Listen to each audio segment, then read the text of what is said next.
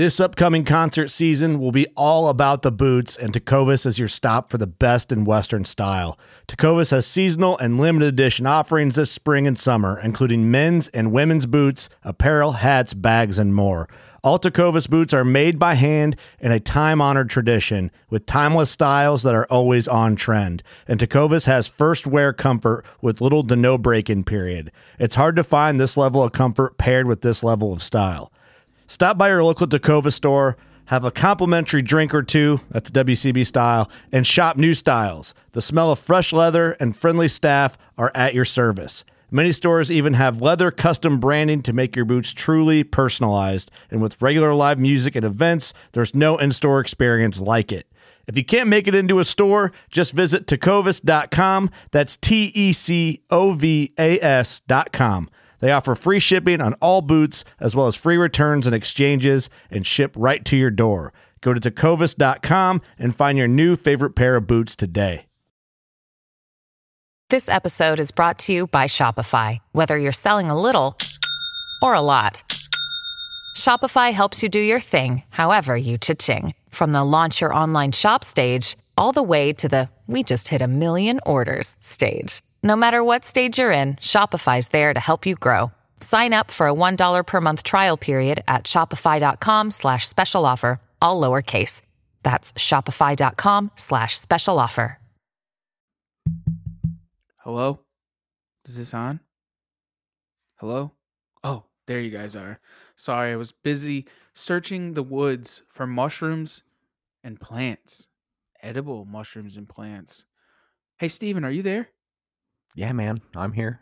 Yeah, Oh, I got to okay, dig sorry. myself out of some of all these greens and things that I got to figure out. My mind's still kind of swimming from the info. Mine is too. Wow.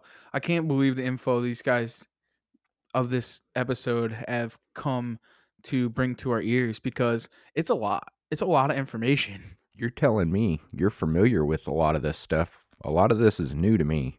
You know, I'm I'm a very simple scavenger on my end, so I had a note put a notebook and pen out for pretty much the duration of it, just taking it in. I didn't need to I- input anything because I mean they were down the rabbit hole.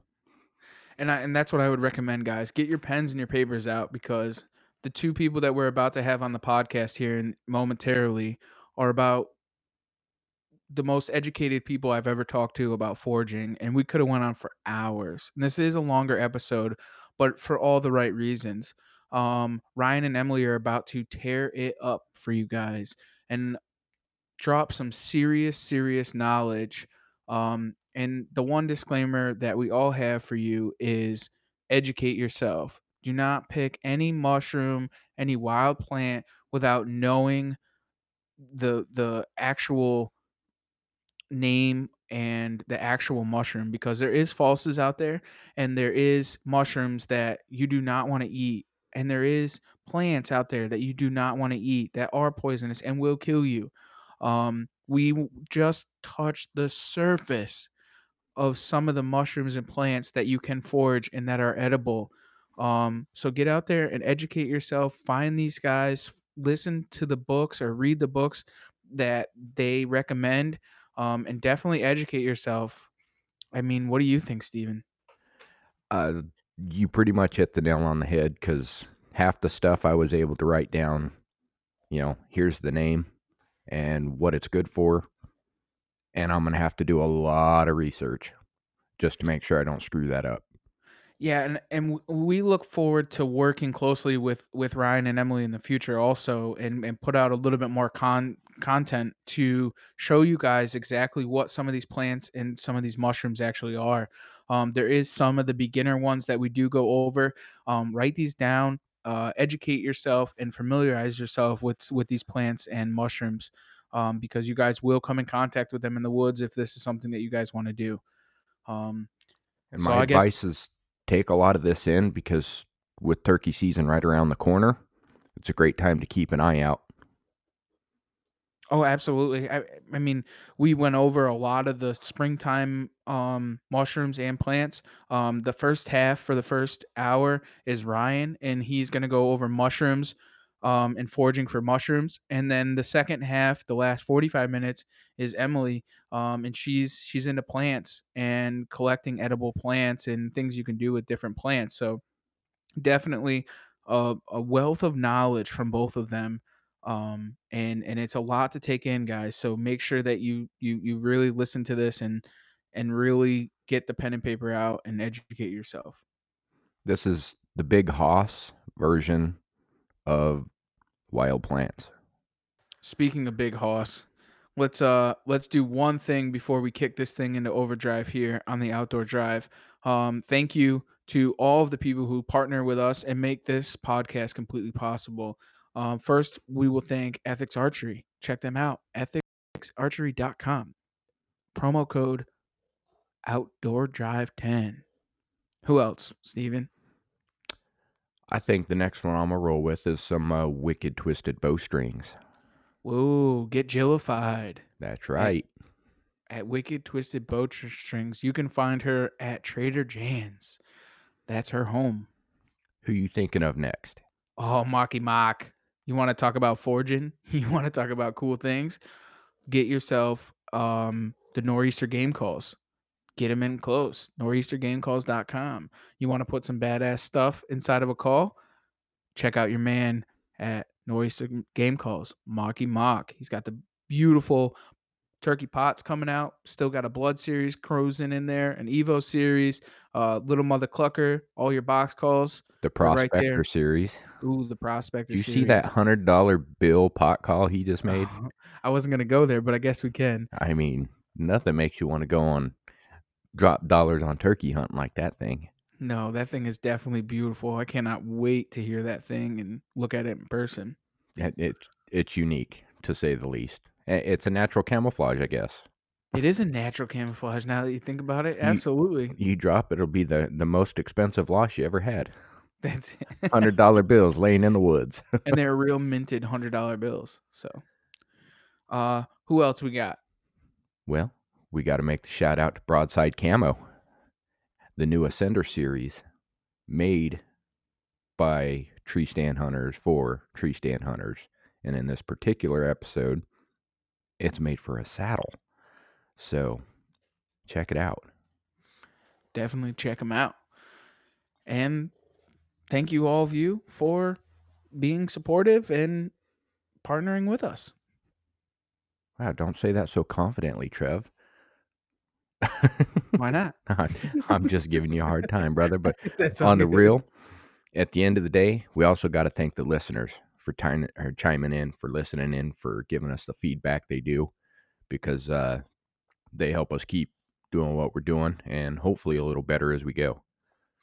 Absolutely. And this this episode is for you, the listeners, um, and supporters. This one's for you guys, so you guys can learn a little bit more about Mother Earth and be the stewards of the land. All right, let's get into it, brother. Let's go.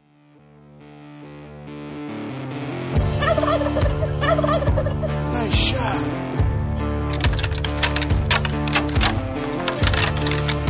Here comes a shooter. Shooter. Big buck.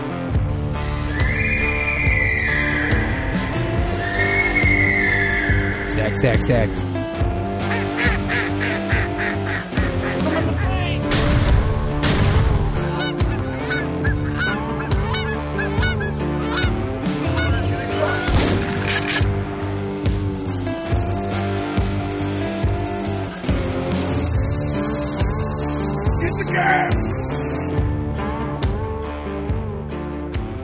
All right, we're back on the line with our friend Ryan from the Mushroom Hunting Foundation. How you doing today, Ryan? pretty good, uh, all things considered, what with the, the world and all. But uh, but I'm doing all right, you know. Um, it's a it's an off season for mushrooms, of course, uh, uh, uh, in the Northeast here. I'm I'm, I'm up in Rhode Island. Uh, that's where my fiance Emily and I um, are operating out of. But That's awesome. um, and it's getting to that mushroom side now. We're getting to that point of of more mushrooms, right? With the rain and the warmer weather. It's coming. I mean, I've heard that as far south as Georgia, uh, morel mushrooms are starting to pop up. Um, they're a pretty famous spring mushroom. Um, as far as you know, um, Rhode Island right now, nah, you know, if you're lucky, you might find some chaga. That's a mushroom you can find even in the dead of winter because it's sort of hard as a rock. That's sort of a strange mushroom that's different from all the others. Uh, the, the most of the, the fleshy mushrooms are not going to be found until um, you know late April usually. Although the this winter's been pretty mild, so it could start earlier than we think. Well, I guess we're getting on the way here. Why don't we turn the key, kick this thing into overdrive? Why don't you tell them who you are, where you're from, and wh- what you do? All right. Well, I'm Ryan Bouchard. I'm the president of the Mushroom Hunting Foundation, and we're out of uh, Wakefield, Rhode Island. And what we do is we teach people how to safely enjoy America's wild mushrooms. And by America, I well, our, our region is sort of the Northeast, but the the whole sort of eastern eastern temperate zone. You know, the the Northeast, the Midwest, the sort of mid-Atlantic area, the uh, southern Canada to uh, you know southeastern Canada. These are all areas where you know I would I would feel comfortable teaching a mushroom class. Uh, if I went down to you know Florida, a lot of a lot of different landscape there, and uh, I, I wouldn't recognize the mushrooms. Um, but but you know, anywhere in the sort of uh, you know eastern U.S. is our, our general zone, and uh, we've been doing it for about ten years. We've been teaching it for maybe six, six or seven years, and we found that we've been getting into something at, at just the right time. Um, we never, you know, did it because it was trendy or anything, but it, it's becoming very popular because people are really interested in it for various reasons. Um, everything from, you know, because it's a sort of a sustainably harvestable uh, crop, um, because it's something that's local or because it's something that's very fresh, something that's very interesting and delicious. Some of the mushrooms are, are way tastier than anything you'll find in the supermarket. Some of the wild mushrooms are just off the charts with deliciousness. And there's other things about it too. It's just the the joy of being out in the woods and you know all the different things you see when you're out there. That's you know it's one more reason to get outside.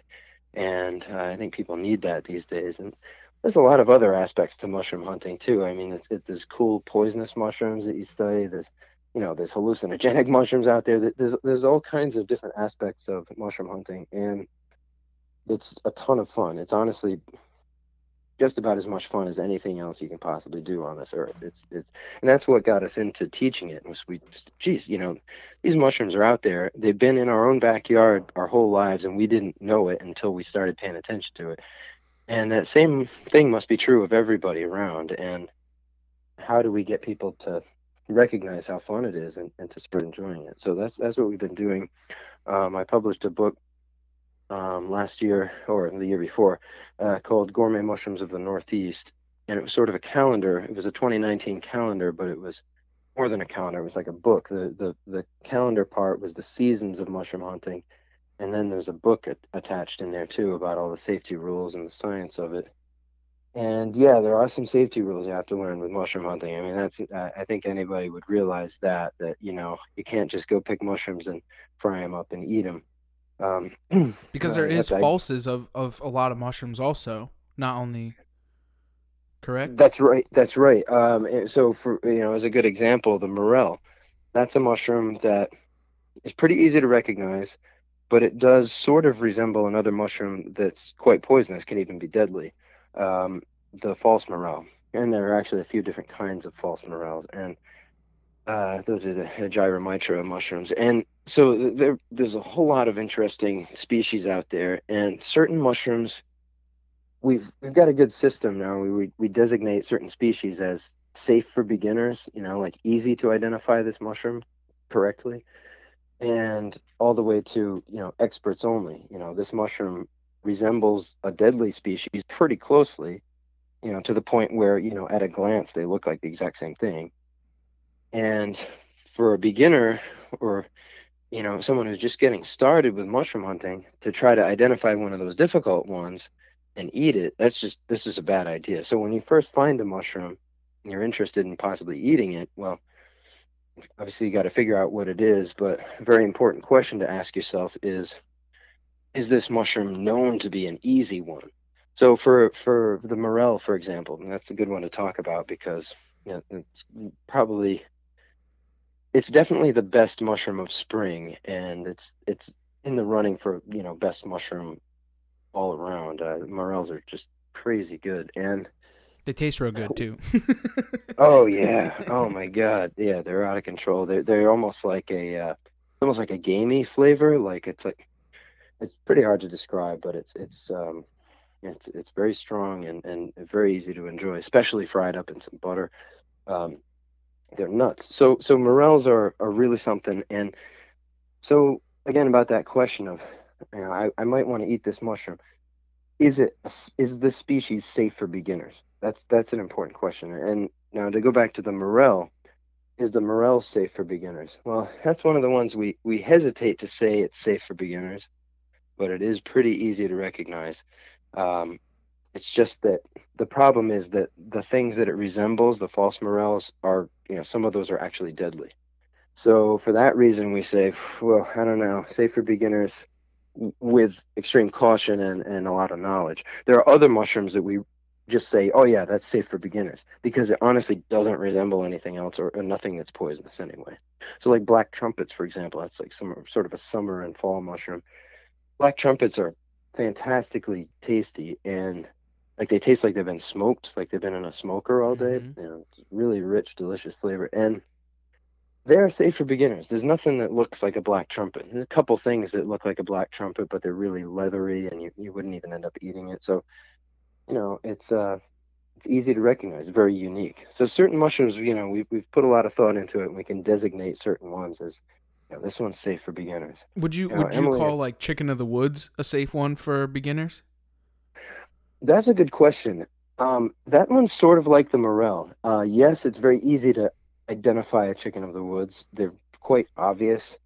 Um, in fact, um, the guy that taught me mushroom hunting in the first place, uh, Joe Metzen, um, from the Rhode Island, Rhode Island Audubon Society, he calls them a 60 mile an hour mushroom because you can literally be driving down the highway and whoa, there's a chicken of the woods over on the other side of the highway. You know, it's they're they're bright orange and yellow. They're really freaking obvious. And yet, there is a dangerous mushroom uh, called Hapalopilus nidulans. This is random polypore mushroom. It's kind of a beige color, and it apparently is deadly. It's been discovered to be a, a deadly mushroom, and it's it doesn't look that much like chicken of the woods, but because it's deadly, it's like whoa, okay, you know, someone's not likely to make that mistake, but if they did, it could be fatal. So we got to take that pretty seriously. So one of the major um, points I tried to make in my book, Gourmet Mushrooms of the Northeast, which actually had chicken of the woods on the cover. Um, but inside, I didn't feature that species as one of the um, the big pages in the in the calendar. I put a little further in the book and said, okay, yeah, this chicken of the woods is it safe for beginners? Eh, it's pretty obvious, and yet you have to know this other species. You really have to. So uh, that's a that was sort of a trick question, you know. Um, now, hen of the woods. You know, a lot of people think the chicken of the woods and the hen of the woods are the same thing. They're not. The chicken of the woods is bright orange and yellow. The hen of the woods is, is brown or gray. Very different flavor, but they're both awesome. Um, the hen of the woods, I would say, yeah, that's safe for beginners. Um, there's a couple mushrooms that resemble it, but those mushrooms are edible too. So we're comfortable saying, yeah, it's safe for beginners. Uh, if you end up eating Berkeley's polypore instead, well, it, it's not going to taste as good, but it's it's safe to eat. It's So not poisonous. It's not poisonous. yeah. So so I mean like so to go over the couple of mushrooms that you've gone over so far. So you went over the morels, the black trumpets, the chicken of the woods, and the hen of the woods. If you were to look for say a morel, where would where could you mostly find a morel for people in our our local area? Ah, uh, very good question. Um, I just thought of something I should definitely say Okay. before I answer that, which is that you know, just for people listening out there, um, just please realize you don't don't go out and pick a mushroom and eat it based on anything I say during this podcast. You need to learn some mushroom identification skills and you know refer to a, a good trustworthy book. And uh, Is there one that you be- recommend for them? Well, I don't know. I'm going to sound selfish here, but I really did. Uh, I do recommend my own book, Gourmet Mushrooms of the Northeast 2019, because I deliberately designed it to be the best introduction to safe mushroom hunting um, for our part of the United States. And Is there a Uh, place to it- get it- him? Where where can they find it? Um, actually, our website mushroomhunting.org.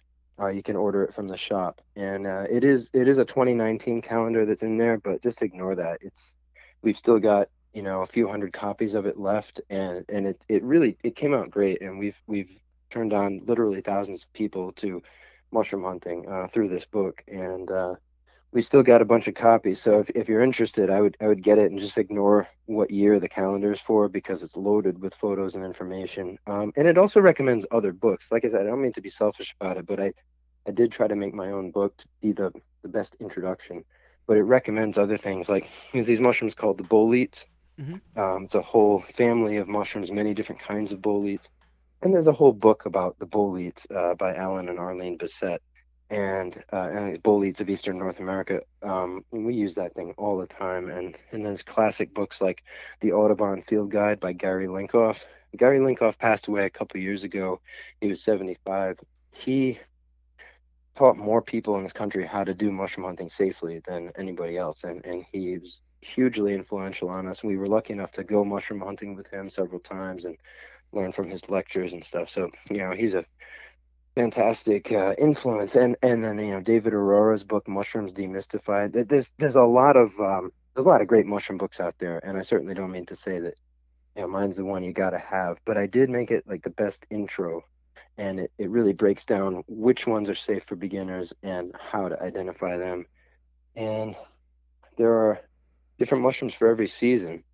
Um, so uh, so so yeah, um, you know, just uh, before I start talking in detail about morels, I just wanted to mention we, you know, you guys mentioned this. Uh, there's like the false morel, and just uh, be careful out there. You know, refer to a book. Um, you know, send an email to the Mushroom Hunting Foundation if you have a question.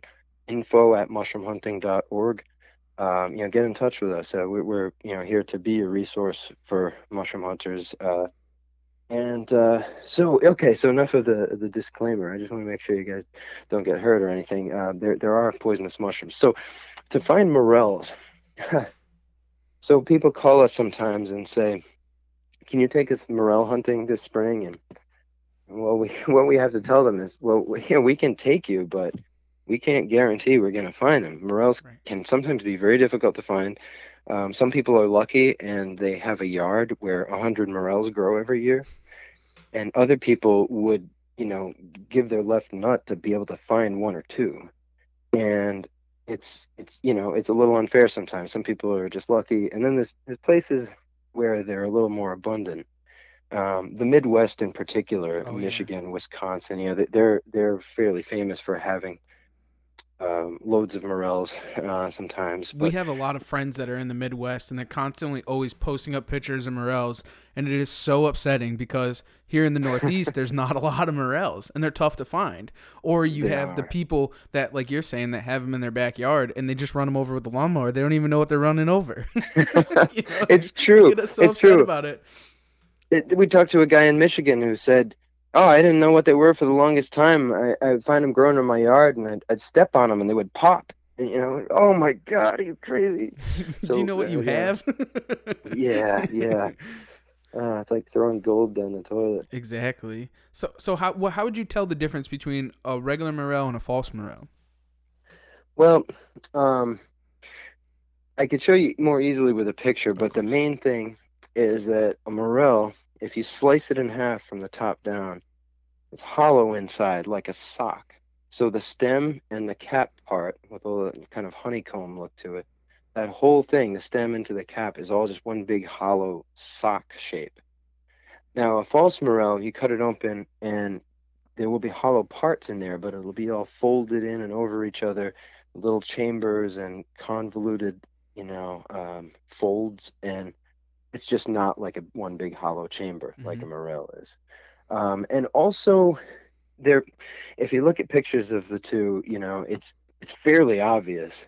And you know, again, I'm tempted to say, yeah, morels are safe for beginners because they're, you know, it's it's it's a pretty easy one, but the false morel can be deadly. Now, the thing with the false morel, some people eat them, and some people have died eating them and that's uh, a little bit confusing. There, there, aren't too many mushrooms that are like that. You know, most most mushrooms are known to be either edible, safe and edible, or poisonous, mildly poisonous, or deadly poisonous. or unknown, as in nobody knows if this species is edible or not. But there's this one, the false morel, has been very mysterious because there's a uh, highly toxic compound in it, uh, monomethylhydrazine, which is a component of rocket fuel. This MMH stuff is is really bad for humans, and it's very volatile. So sometimes the false morel will, you know, the the MMH in that mushroom will not really be there or it will have dissipated somehow during its growth. Um, and others will be loaded with it. And so some people say, oh, you have to boil it and then it'll be safe. And other people say you have to cook it this way or that way. Long term, most people side on the idea of it's not actually totally safe.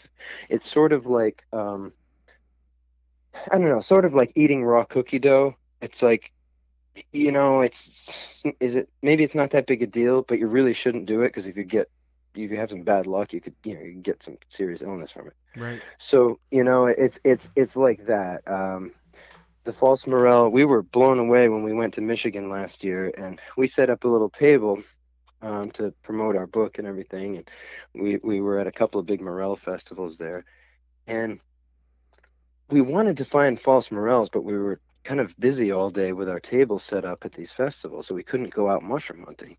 So we got this cool little placard that we made on the computer with like a, it was like an old west wanted poster. It was like wanted false morels and, and other strange species. And then if you read down below, it said, you know, we want to study these mushrooms. If you find a cool mushroom, you don't know what it is, you know, bring it to us. So then these guys brought us this load of false morels, like a a bucket. It, it, was more than a bucket. You know, it's like a, a, giant laundry bag full. I think it was a laundry bag, and we set them up on the table and took pictures of them and everything. And you know, people wanted to eat them, and people were like, "Oh yeah, it's a beefsteak, beefsteak morel." What we call a beefsteak is a completely different mushroom. And uh, a lot of people told us told us they ate them, and that they were delicious. And it's very tempting to us because we've tried a lot of species. You know, we've tried over 250 species of mushrooms, and we'd love to try the false morel, especially since people say it's so good. But ultimately, it's not worth a risk like that. I mean, that's that's the, the, the excuse me, that's the decision we made to to not try it, and probably the right decision. Um, the most responsible thing I heard about it there was this guy saying, "Yeah, I I've eaten them my whole life, but I don't tell anybody else that they should." because I know that there is a there is a danger. If you get one that's got a lot of that chemical in it, then you could be in trouble.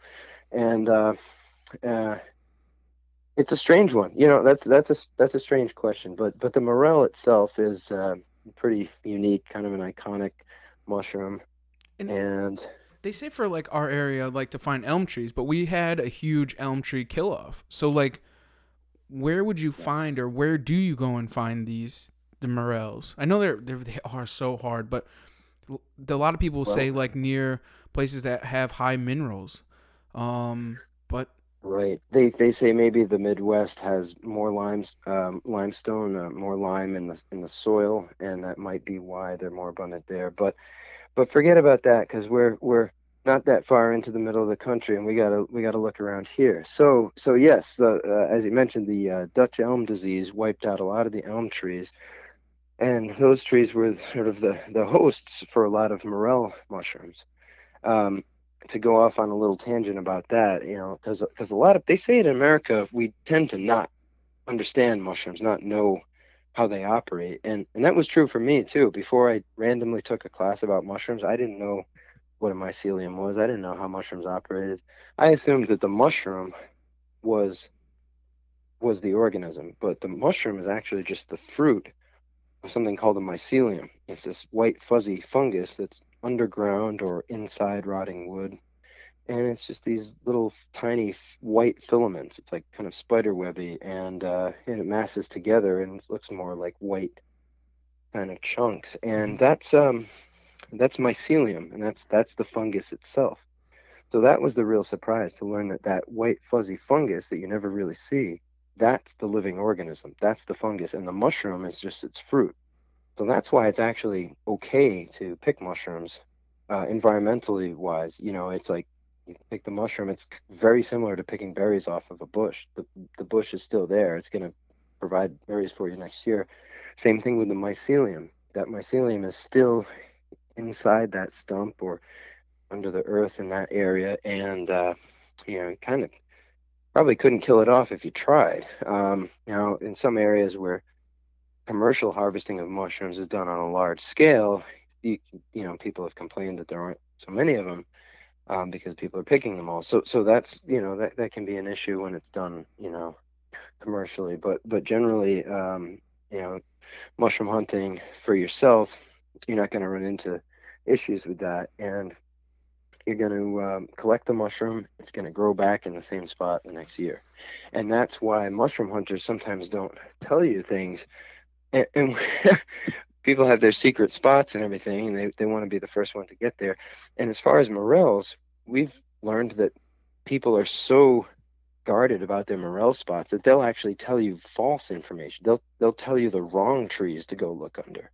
Really? And oh yeah, I mean especially you know in areas like where there's a lot of heavy morel hunting, there's a lot of like deliberate disinformation. It's it's a little disheartening actually, but um, but we're not going to do that today. We'll we'll tell you some real tips about morels. So um, so yeah, as you mentioned, the elm trees uh, were really hit hard by Dutch elm disease, and there aren't so many of them around. So that killed off a lot of good morel habitat, unfortunately. But there are other host trees for morels. Um, in western Connecticut and western Massachusetts, we've had good luck hunting under ash. Ash trees, ash trees are, you know, um, they're they're they've got a unique kind of bark, and it's probably pointless for me to even try to describe it uh, on air. But uh, you can get familiar with the bark of an ash tree. Um, that's a that's a good habitat. And if you you know as you walk around, if you're out hunting or fishing, you want to start thinking about different kinds of trees because what happens with mushroom hunting is you know you can go for a random walk in the woods and just find whatever mushrooms you happen to find whatever trees you happen to walk past. But if you're trying to look for a certain kind of mushroom then it's like okay what's the habitat? What kind of trees does it live with? And what's the season?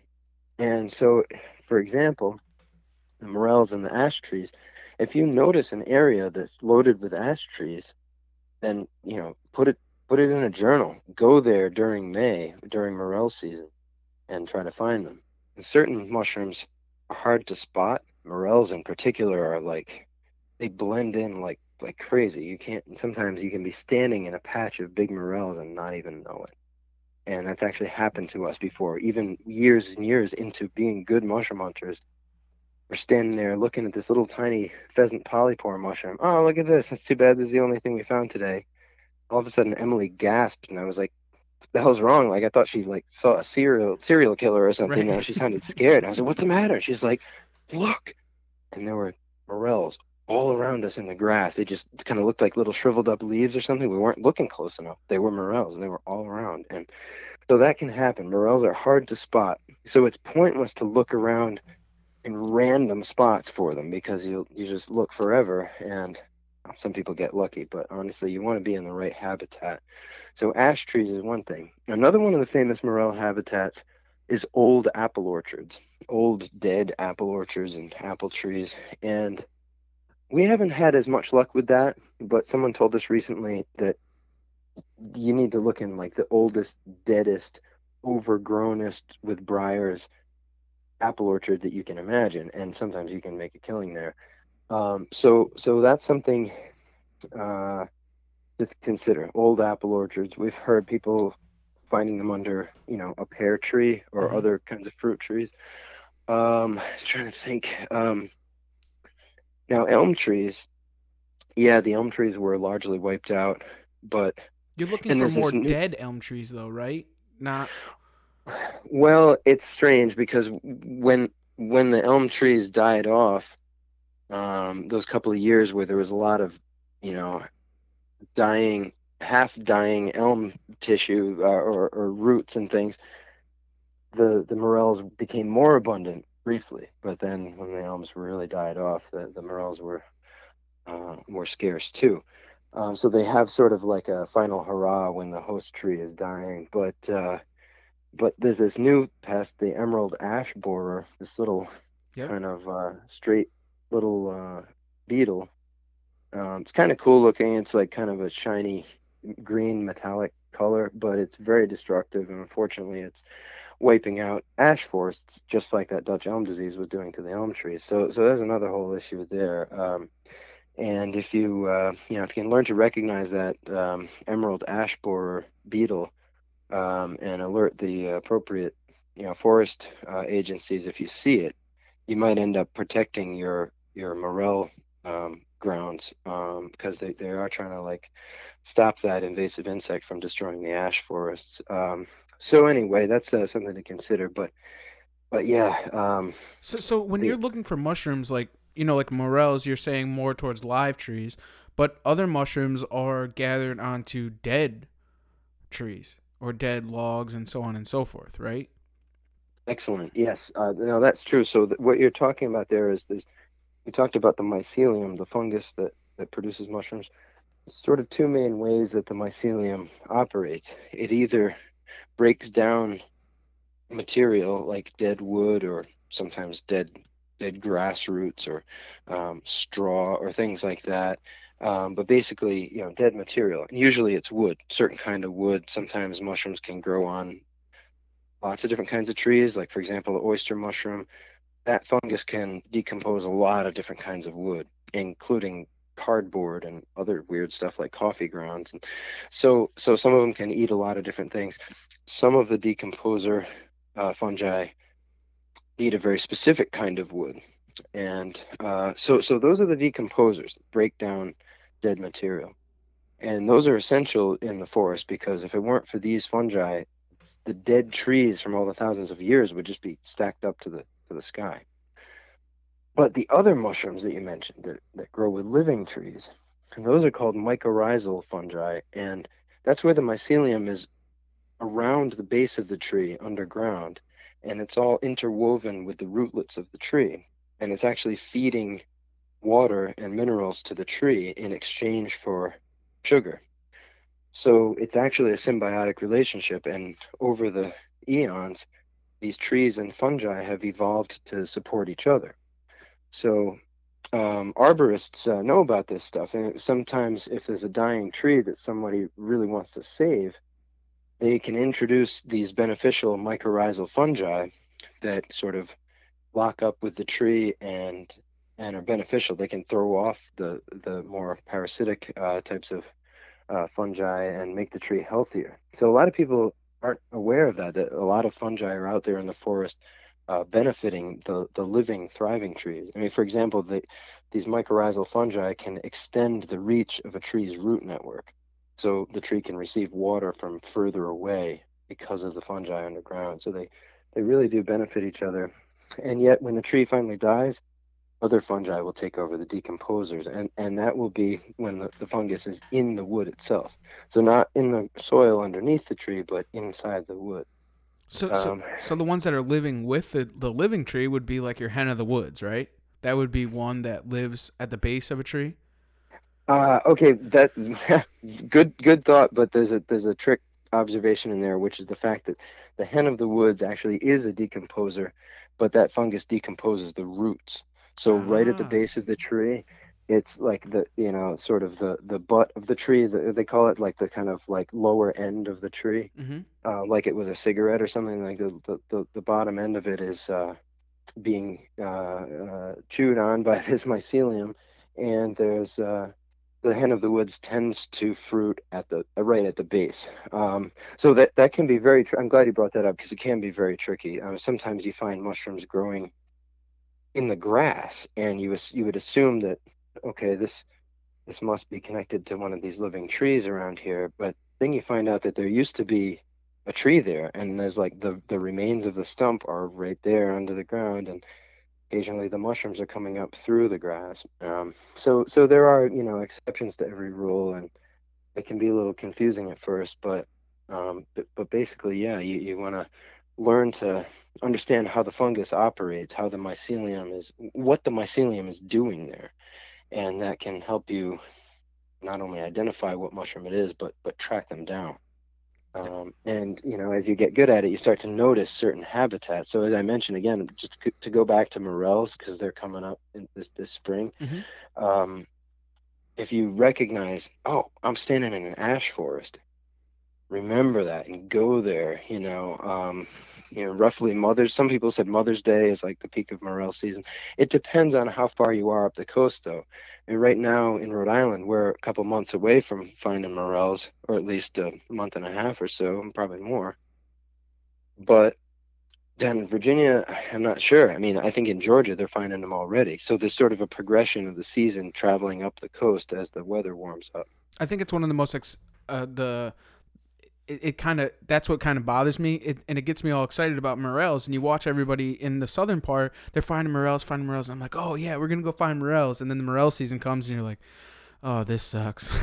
Because you work so hard to try and find them so then you kind of gravitate yourself to finding other mushrooms which like chicken of the woods and I do a ton of ramp hunting and wild onions and so on and so forth. So there is a lot more there's other there's all kinds of other type of foraging that you can definitely do in our local area and not just morel hunting For sure. In fact, um, we uh, in our in our book uh, Gourmet Mushrooms of the Northeast for the page about May, instead of going with the morel, which is sometimes hard to find, uh, we went with the pheasant polypore, which is Oh. a another delicious mushroom that grows in May, and uh, is that the pheasant people- back the pheasant back, right? Okay, and some people call it the dryad saddle. yep Um, now that's a mushroom that if you find it when it's fresh and tender, it can be wicked good. If you if you find it when it's older, it's gonna be very rubbery and chewy. And we've met a lot of people that say, "Oh, that thing kind of sucks," and we're like, "No, you you got one that wasn't fresh enough because it's it's good. It's definitely enjoyable. It's not a it's not as good as a morel. what would be some of the things that you would how you would prepare a pheasant back because i'm on both sides of the fence here. I've had some bad ones and i've had some good ones. Uh, we made some soup with them. Um, we've dried them. We've done a couple different things with the pheasant back but what, what would be something that you would do with them to make them very edible? Well, um, well, one thing you want to learn is something called the Brandt knife test. Um, I I named it that after uh, uh, Joe Brandt, who taught me the the technique he developed. I, I he kind of he he's got a lot. He's got a cool knife collection, and he he's a guy from Connecticut. He's a great mushroom chef, and he. Um, he taught me this technique of using your knife to find out what part of the pheasant polypore is still tender and where the knife glides through it easily, that's going to be good. If you have to kind of push the knife and saw at it, then that part's going to be very rubbery. And sometimes you can salvage the tender outer edges of it. Um, so anyway, that that's part of it. But then as far as how to prepare it, once you got the good tender meat separated, there's so many things. I, I mean, our general suggestion with wild mushrooms is, especially if it's something you haven't tried before, is to just simply saute it in a little oil or butter and add some salt, of course, always with wild mushrooms, and uh, and eat it. Know, this is of course only after you've identified the mushroom. And then the general rule with wild mushrooms is you uh, saute them for seven minutes on medium. You, you you have to cook wild mushrooms. A lot of people don't know that. It's not like supermarket mushrooms where you can slice them raw into a salad if you want. If you do that with morels, you- you're gonna get everybody very sick. Um, so wild mushrooms always have to be cooked. Very, very few exceptions to that. You always cook wild mushrooms.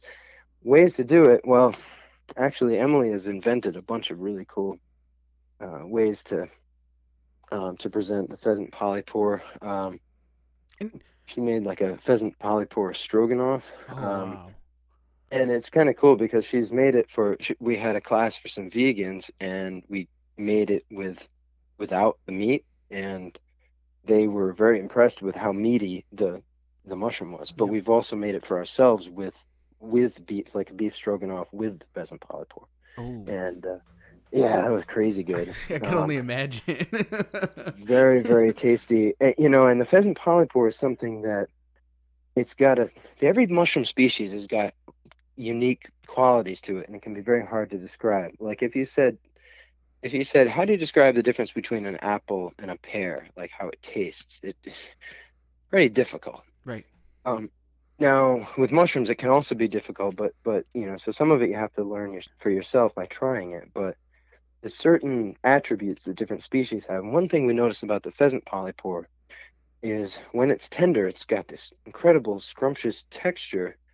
And if you slice the mushroom up thin, like you usually do with mushrooms, you don't get to bite into that cool texture. So we tend to cut it into small cubes and and cook those and and uh, mix them in with different things. But she's she's made all kinds of stuff with it, like a like a um, like a gyro, like a Greek gyro sandwich with Yep. like a soft uh, wrap and um, pheasant polypore and some kind of uh, fresh cherry tomatoes and and uh, some kind of a uh, tzatziki sauce.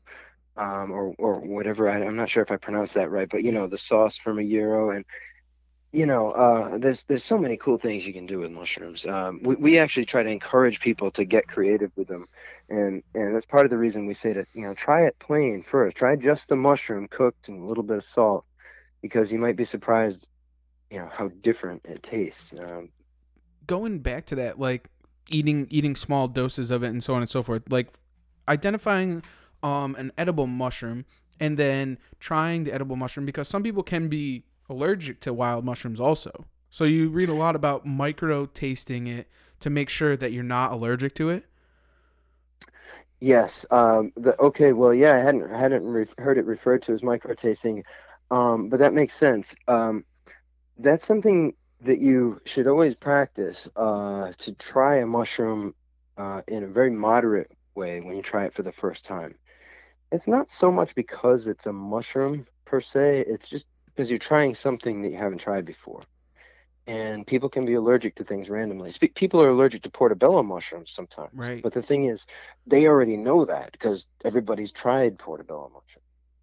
But if somebody is allergic to morels, for example, well, they're not going to know it unless they tried one and, and had an allergic reaction. So, um, so to get around that, basically, when you try something you haven't tried before, just go easy on it. Have a couple of forkfuls, fry it up, and have a couple of forkfuls, and make sure that you don't, um, you know, get sick to your stomach or anything like that. Because if you do, then well, good thing you didn't have a whole, you know, plate pizza. Yeah. Right, right.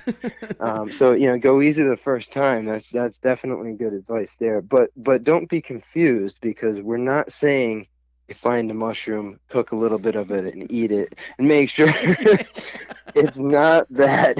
no Let's be very clear. We did not tell everyone to just uh, go sample the mushroom. Um, this is only after you've identified it. You know exactly what it is. You're 100% sure you've identified it correctly. Okay, now you know it's edible.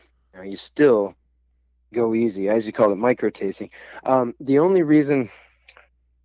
The only reason that word microtasting can f- maybe I'm not sure I like it. i'm sorry because- yeah because i kind of i i kind of made that up on my own that was I, not I really like it. I, Yeah. I like it actually, but here's the thing: it, it could be confused with another technique, which is sometimes when you find a raw mushroom, right? Well, that's that's yet another technique. yeah. Um, but but there's but there's a a, a, a field technique of uh, an observation you can make on certain mushrooms, which is you take a piece of the raw edge of the cap and chew on it. At just at the front of your mouth like you don't really chew it up. You just at the at the tip of your tongue kind of chew on it and sample it and spit it out. Um, and that when you said micro tasting i was wondering if you were referring to that. No so i i um, kind of i i made my own words up. I tend to do that sometimes. I, that's a good thing. It's a good thing. And I, I do like it. Um, i'm just wondering if i would call this the cautious sampling micro tasting or maybe this technique of, of nibbling on it and spitting it out because that's something you can do. I wouldn't recommend to just randomly nibble and spit out pieces of mushrooms but sometimes you've got it narrowed down and it's like okay this is one of the milk mushrooms. Uh, i can tell because i sliced part of it off and there's all this juice like just dripping out of it. So this is definitely one of the lactarius milk mushrooms but what species of lactarius is it?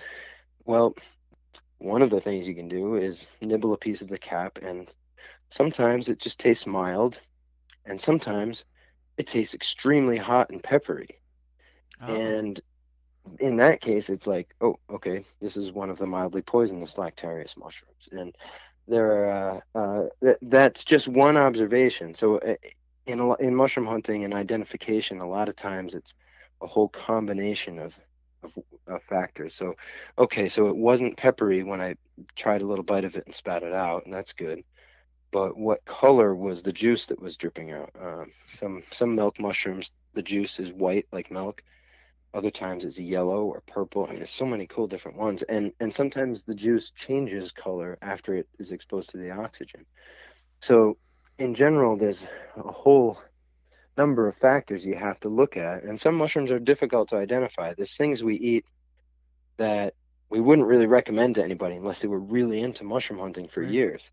Um, there's things that are related to the portobello that you know look a lot like a portobello, but there's there's mildly poisonous ones and deadly poisonous mushrooms that look like them, and and there are some great edible ones too. But you got to check off a whole detailed list of small features and be absolutely sure of it. And once you get good at it, it's honestly it's not that hard. Um, but it takes some time. So we really direct people towards the ones that we consider safe for beginners that don't resemble anything poisonous, obvious when when you see it practically like, you know, sometimes you know, you got to make sure you look underneath and check it out and everything, but Because there's a lot mushrooms are just when you say looking underneath, you mean for gills and so on and so forth. Because sometimes that does that show if they're poisonous or not. You know, different. Um, that's uh, absolutely, yeah. The different uh, sort of structures that they have to release their spores. Now, everybody's familiar with the structures that we call gills. It's like underneath a portobello mushroom, you got all those fins, like the gills of a fish. That's called gills. And those gills, if you look at one with a microscope, that's where the little microscopic spores are being released. And it's like a dust. You can't see a spore, but they can accumulate like a dust, and, and you can take a spore print. And the spores are, you can think of them as microscopic little mushroom seeds, and they're meant to go in the wind and hopefully land in the right habitat. But different mushrooms uh, have other ways of releasing their spores. So a lot of people think all mushrooms have gills, but you start learning about mushroom hunting and different kinds of wild mushrooms. Some mushrooms you look underneath and they don't have gills at all. They have sort of a spongy layer that looks like um, like a honeycomb or something like that underneath the mushroom. Um, those are called pores. And some mushrooms have teeth, little, you know, thousands of little tiny soft spines under the mushroom, and that's where they release the spores from. So there's different structures, and you know, um, a lot of people think that you know if a mushroom looks like a portobello, then that's probably easy, but that's not true. The mushrooms with gills, sort of as a whole category, are are not for beginners. There's some deadly ones, and you have to learn some real details to be able to tell them apart. So for the people out there that are that are you know fascinated by this and want to get into mushroom hunting, what would be some of the mushrooms that you would recommend for beginners for them to find? Um, I know we went over the trumpets, um, the black trumpets. Is there other ones that are that are out there that these guys could go and research and and try and find this coming spring fall? Ah, for for sure, yeah. Um, so there's another great one in the summer called the black staining polypore, and some people don't like it and say it tastes like liver, and other people like it and say it tastes like liver. Um, we we decided that we're in the category of people who think it's great, but um, it's just like the pheasant polypore. It can get really tough, and uh, uh, if you don't get it when it's young enough, you're you're not gonna like it that much. It's gonna be like chewing on leather. But if you get a fresh one, they can be delicious. That's that's sort of an, an obscure one, actually. Let me let me go more towards like. Um, How about the Yeah, chanterelles?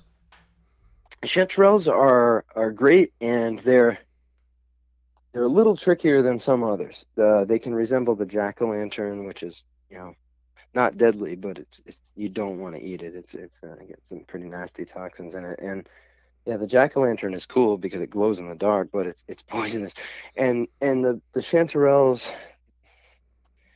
It's confusing. Chanterelles don't technically have gills, but they have ridges underneath that really Mhm. look like gills. So it's kind of crossing into a little more difficult territory there. Those are the one of the mushrooms we consider intermediate level, not not quite expert level where you're up against all these different deadly species. I just like those ones. That's why.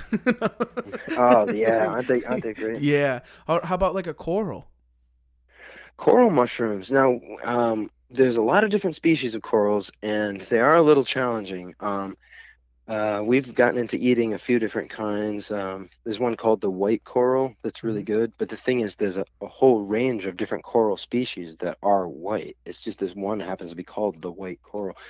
So, um, yeah, the corals are a little more challenging, but there is one thing called the lion's mane that's sort of kind of like an upside down coral mushroom. Um, I know, again, you know, a picture's worth a thousand words, but the, the lion's mane is an easy one to identify. And you have to basically have to just be able to say, okay, is this a lion's mane or is this some kind of coral mushroom? Because if it's a coral, then it may or may not be edible. But the lion's mane itself is uh, is is edible and, and delicious. I mean, it tastes like nothing else.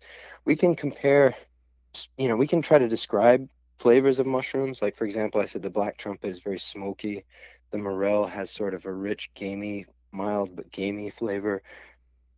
The lion's mane, we just can't even can't even touch it with adjectives. We, we don't know how to describe what it tastes like. It doesn't taste. It tastes like lion's mane mushroom. That that's about it. It's it's unique, and you have to try it to know what the hell I'm talking about. Because otherwise, I can't describe it. I just don't have any words to just. I'm not just trying to trying to say Right. it's too too great to describe. I just literally don't know how to explain it. Where where would you be able it to find the lion's mane? Like, what would be an area that you would look in to find a lion's mane? Lion's mane we've mostly found on beech trees. And and so again get into mushroom hunting you're going to want to learn to identify about 10 different kinds of trees. Um, there are all kinds of trees out there but you know there's eight or 10 or 12 different kinds of trees where if you learn those you can go really far. And beech trees is one of the most important. Uh, beech trees are uh, fairly easy to identify because they've got really smooth gray bark. Even when they're very old and large, they still have smooth gray bark. And uh, beech forests are really beautiful, and uh, it's gonna be tons of fun to be in there because you can find uh, a lot of things: black Mhm. trumpets, chanterelles, hedgehogs. Um, a corrugated milk mushroom grows under beech trees, and, and, and a lot of other stuff too. But you can also find lion's mane generally in uh, we find it in September, October, early November. This is when Yeah. hunting season's starting, so that's perfect. Aha. Yes, and and, and it's a it's a great um, candidate for for hunters to to find because it's well. Hold on, let me think for a second. Beech trees is where we've mostly found it. Um, we've also found it on maple though a number of times, and Now, does this grow? Is this a decomposing mushroom? It is, but this one tends to grow a little higher up on the tree than a lot of other species. And there are actually some funny stories of entire groups of mushroom hunters and good ones all walking underneath a giant lion's mane and nobody sees it because everybody's looking at the ground. Wow. So they can be up there, and we've we've had some adventures uh, with a you know extensible pole saw trying to get these things down. you hold the basket, and I'll catch it, and I'll saw the thing. we we've done that with uh with chicken of the woods. Sometimes you'll find it in a dead like the fork of a tree, and there'll be chicken up there, and we've backed our truck up to the back of the the base of the tree and like trying to get it, and we're stepping on the cab, and I mean when you see a mushroom, you get it. I I walk, I'll run across anyone's yard to get a mushroom. like that's just how I am because you know Well- you know you know how good they are. So when you want them, you you get them, or you knock on the door. I, I can't, uh, you know, I can't condone uh, trespassing, but but you know, it's tempting, um, and you know, it's sometimes uh, it's easy to assume that oh, if that guy wanted those mushrooms in his yard, he would have picked them. But sometimes the guy's just letting them grow bigger before he picks them. So, you know, we we've found that um, that knocking on doors and asking for permission uh, generally results in Absolutely. uh, success, you know. Um, uh, but but anyway, the the thing with the the lion's mane, if you guys are out in the woods and finding these things, yeah, you don't want to you don't want to walk by a lion's mane and, and not collect it. Um, that'd just be like ah, a tragedy. Yeah, absolutely. What what's some other mushrooms that they could find between September and you know September, October, November? oh man, getting into the fall, that's when a lot of you know the the species become even more abundant. Um, our favorite time might be sort of late late summer, early fall when you're kind of the the fall and summer mushrooms are both found, uh, you Mhm. know, overlapping. Um, This is when guys are doing scouting and getting ready for deer season, so they're in the woods, so they're seeing these things, they're asking questions. So this would be the best time to for those guys. yeah. Uh, well, you know, definitely the chicken of the woods. Although you you want to you know learn a bit more about it, make sure you get your identification right. But the chicken is is, is pretty blatantly obvious sometimes, and um, and the hen of the woods in October. Um, those are both the chicken and the hen are both large uh, polypore mushrooms. They're called. They they don't have gills under their caps. They have pores, and there are lots of different kinds of polypores. And it's not like you can just oh, it's a polypore. Good, let's eat it. No, it's it's not that simple. But a couple of kinds of polypores, ones that we've been talking about, uh, are very easy to identify. We've mentioned uh, the pheasant polypore from the spring, the black staining polypore from the summer. The chicken of the woods is a polypore of you know usually September. Sometimes May though is May can be like similar sep- uh, temperatures to September. So sometimes you'll have some season swapping where like a chicken of the woods will show up in May. Um, the hen of the woods is another polypore, and uh, one that I haven't mentioned yet, another very easy one. It's called the beefsteak polypore. Uh, not to be confused with the beefsteak morel, uh, which is a false morel. Um, but uh, the beefsteak polypore is really cool. Um, pretty easy to identify. It's red. Usually is growing at the base uh, of an oak. Usually it's kind of a small and skinny oak tree in our experience. Not sure why, but uh, there's a lot of fascinating things about the beefsteak polypore. I mean, apparently the the wood of the oak tree that it's growing on gets imparted with this beautiful red stain, and uh, carpenters really prize these these bits of wood. They've got this cool stain going on inside apparently. But we've never done that because we'd rather leave the stump there so it keeps putting out a beefsteak every year. But um, that's apparently a uh, something to know about the beefsteak polypore. But anyway it's it's a red mushroom and when you slice it open the inside looks like a steak. It's like it's red and white like like marbling pattern and uh, it's very unique on the inside and so that's one of the ones that's safe for beginners um, so that's definitely one to watch for. Um, now again, not to you know try to make this just a commercial for my book, but you you definitely want to you know see the pictures and read about these things. And I would recommend my book Gourmet Mushrooms of the Northeast 2019, uh, which you can get from our website mushroomhunting.org. And just ignore the fact that it's a 2019 calendar because it, it's it's loaded with information that you would want. Um, the identification the, is key, though. That I mean, we can't stress that enough when it comes to it. Identification is the key to mushroom hunting because it can get a little crazy.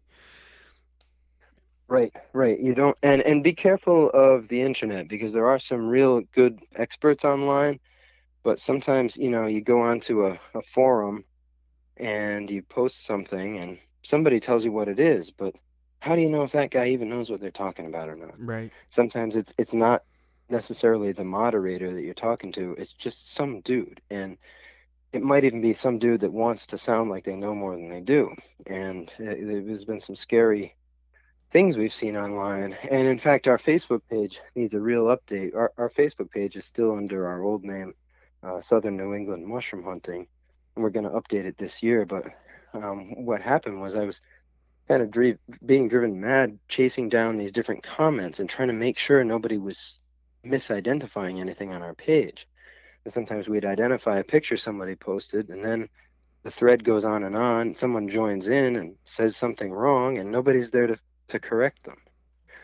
So that was starting to become maddening, and and and uh, at some point we realized we you know we can't go on like this. And fortunately, somebody just told me recently that you know you just set up the page different so people can't post their you know right misinformation and and uh, okay well we're gonna have to revamp the page but um, for now i would definitely direct people to to the website uh, mushroomhunting.org um, but but we are um, you know trying to become more of a presence online. Uh, but yeah um, identification is key and you can learn to do it yourself and that's really what we're about. We're we'll help you like if you call us or email us with questions be more than happy to help you but and, really, what we're here for is to teach you how to identify them for yourself. And you guys have classes that you guys run, and you do restaurant events, and so there's a lot of things on mushroomhunting.org that a lot of people can check out and definitely be in contact and see and learn more information from you guys. Cool. Yeah, yeah, definitely. We do uh, we do private classes of all kinds with uh, cooking demonstrations, guided walks, slideshows, and um, and uh, also, you know, we, we, maybe we'll do a walk with you guys uh, when the weather gets warmer. You know, it sounds Would love like, to. Uh, sounds like that would be fun. Yeah, we can put something up weather. on the YouTube page and show a little bit more identification, and definitely, you know, reach out to more people and definitely show them some more things.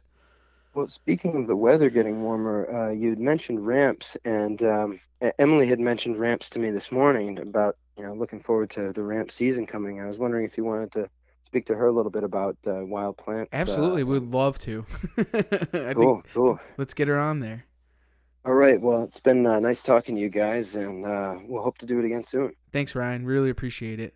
All right, we're back on the line with Emily from uh, mushroomhunting.org. How are you today, Emily? Hello, everyone. I'm doing well. So, Holding it down. so what? So what do you do in part of mushroomhunting.org with with Ryan? Well, we co-created the foundation, the Mushroom Hunting Foundation, to teach people in America how to safely enjoy this hobby. And my role is the same as Ryan's. We do a lot of public speaking, a lot of cooking demonstrations, a lot of tasting events. Um, it's brought so much joy and adventure to my life, and that's why I'd love to share it with other people. Absolutely. So you do more of the plant side? Well, unofficially, I do have a small YouTube channel called In the Weeds with Emily Schmidt. Um, it's S C H M I D T. Uh, and yet to be uploaded any videos, but I do teach people about wild plants in the interim when we're not finding wild mushrooms because it makes the walks much more interesting for our client, uh, students.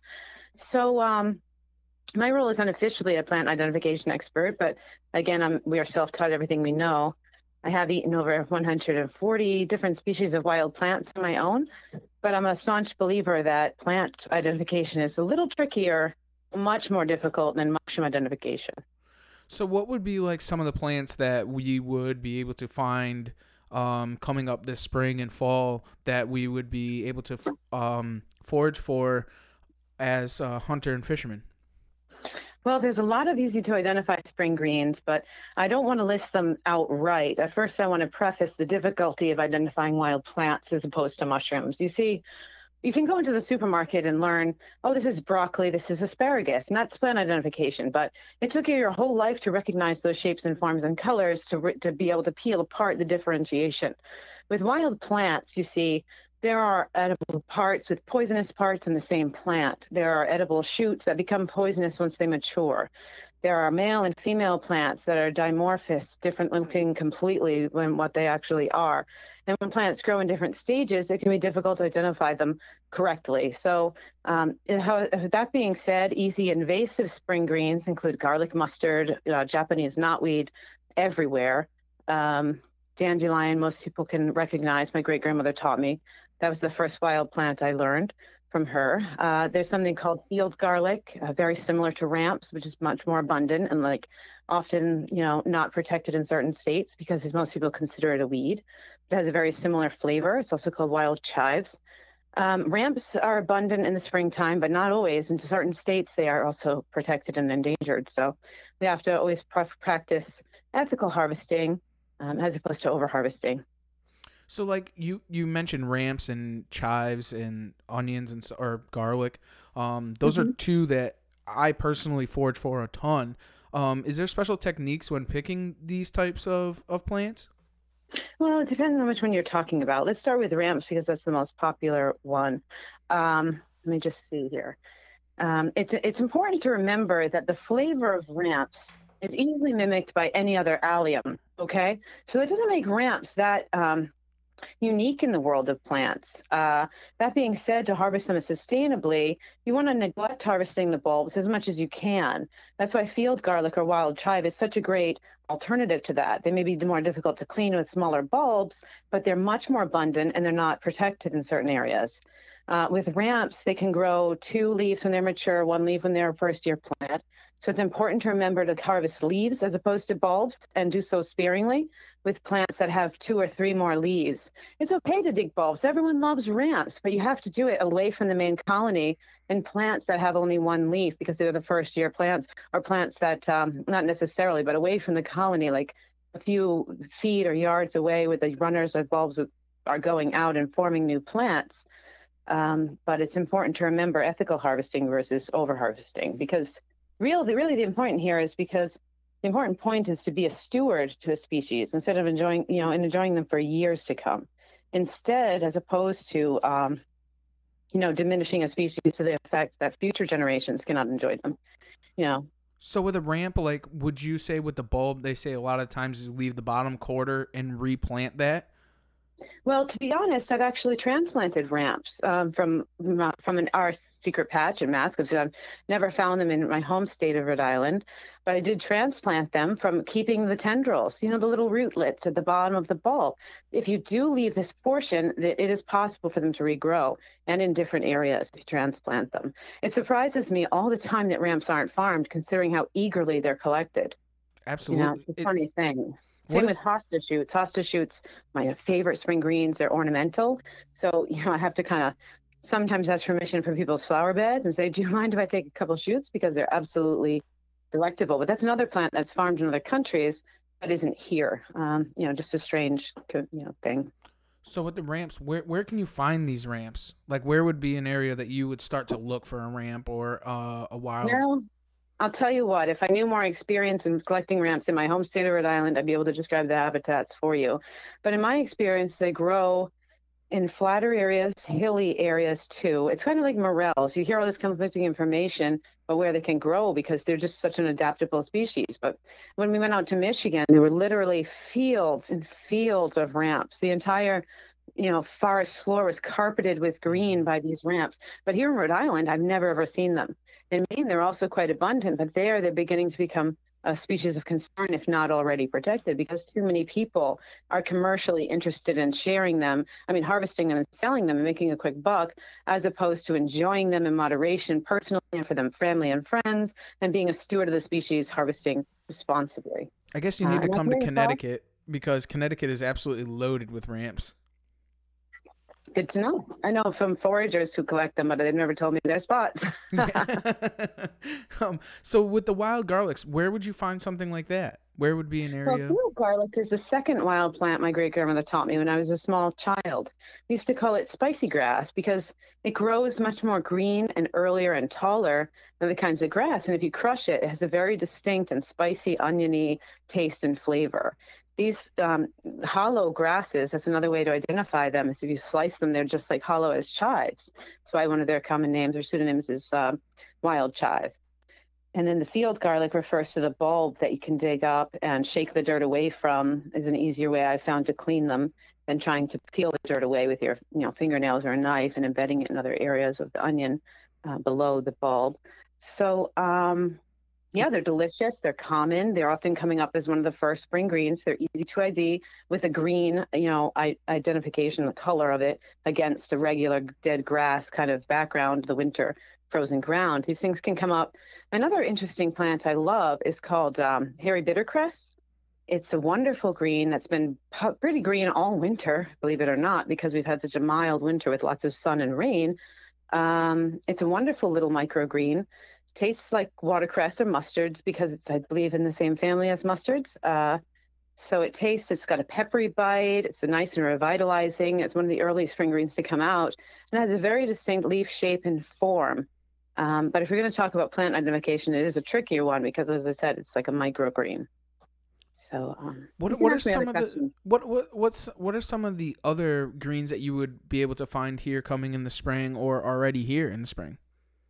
Well, Japanese knotweed is what I want to highlight because it's it's enormously uh, invasive in our climate and and others. Uh, it was imported from Japan as an ornamental because it looks similar to bamboo, only it convert uh, um, spreads through, I believe, rhizomes through the earth, and it becomes this tangled net under the under the earth in the same way that bittersweet roots develop, kudzu vines develop. becomes a tangled mat um, under the earth and very difficult to eradicate. I've heard to, tactics of eradicating knotweed by having to spread a tarp over the area where they grow, weighting down the tarp. The interesting thing about knotweed, though, is as invasive as it is, it's equally uh, delicious and versatile. Really? Some people, you know, it tastes like rhubarb. Uh, Ryan and I like hiking with a little bag of sugar so that we can dip raw knotweed into it and eat it as we go because it's got a certain tartness, but it's much more vegetal. Uh, I've used it to stuff the hollow stalks for different appetizers with different um, things. I've used it to make knotweed strawberry pie, like strawberry rhubarb pie. Um, what else have I done with that? I've pureed it and served it over waffles with strawberry cream cheese. I mean, I have a lot of my own ideas, and I'm, I'm currently working on developing a cookbook that incorporates wild foods and mushrooms. So That's that's on the horizon. Keep it, keep your eyes to In the Weeds with Emily Schmidt for future uh, publication information. It's going to take a couple years to develop with all my own photographs, but I have a ton of recipes I've been developing. Ryan was also talking about your pheasant back stroganoff. Oh yes, and to, I heard him talking about your gyro, my gyros, my gyros. Yep. It's one of my original ideas, and I have many others. Uh, they say, well, it's true that dryad saddle or the pheasant back polypore smells when you crush it or break the flesh like freshness, like an enticing, wonderful uh, cucumber, fresh sliced cucumber. I think it smells a little more like watermelon rind to me because it's got a bit of sweetness. In fact, I actually cubed it, candied it, and turned that into pickled watermelon rind type um, cubes because I've made pickled watermelon rind before and I just love that dish. And I've heard if you treat it a different way, it can retain some of that watermelon like essence, which I did not believe until I actually put it into practice and I was blown away. That's the thing about mushrooms and wild plants. There's so many undiscovered flavors and flavor combinations sweet, savory, smoky, meaty. Uh, it's just like unbelievable. So I want to share that joy that I've discovered with the world and flavor combinations that no one has, has ever tasted. And there's there's so many of them out there. Like every mushroom tastes so differently. Every plant tastes so differently. Like It's you can do true. a million and one things with them. Like when it comes to ramps, like I pickle some of the bulbs. I've also done some bread and butter pickling of the bulbs. Ooh, Um, and you can also I just I like cutting the leaves. Like you were talking to you know Mhm. just to save to save some of the the, the colonies of them. You cut Oh, the yeah. leaves, and I just take olive oil with a little bit of salt and pepper, and I just put them in a uh, cast iron skillet Oh and yeah, just eat them like frizzle 'em just chips. a little, wilt them. Oh god, I love having them crispy style. Like you frizzle them like crisp. yep. I've tempura fried entire ramps from bulb to to uh, leaf. Yep. Oh, I that's on my own idea. I got that from cooking magazine, but I was surprised ramps were in it. That's another thing that's great about wild foods is we're finally having another revolution, like in the 60s or 70s, where people are returning to the earth and wanting more natural gourmet foods, more different flavors, more organic foods, more foods that aren't adulterated by you know conventional agriculture and GMOs. So, um, you know, it's a good time to jump on this rising, you know, movement in food, the food movement. Um, you know, it co-aligns with our vision, sharing these things with the world. What are some of your other favorite pickings um that that you like to pick this time of the year or coming oh, up? this time of the year. Um, let me see. I had my page open to featured winter plants. it's Sorry. probably- it's spring now. yeah. I forget. It's almost spring. First day of spring is like a few days away.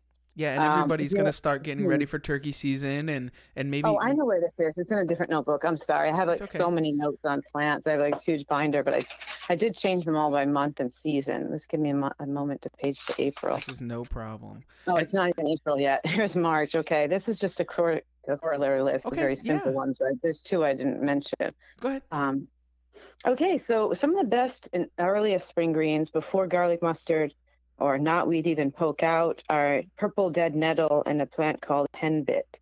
These are two easily identifiable plants that have purple flowers um, that grow kind of low to the ground, will escape your notice easily, um, but extremely advantageous, extremely early, and ex- you know pretty good.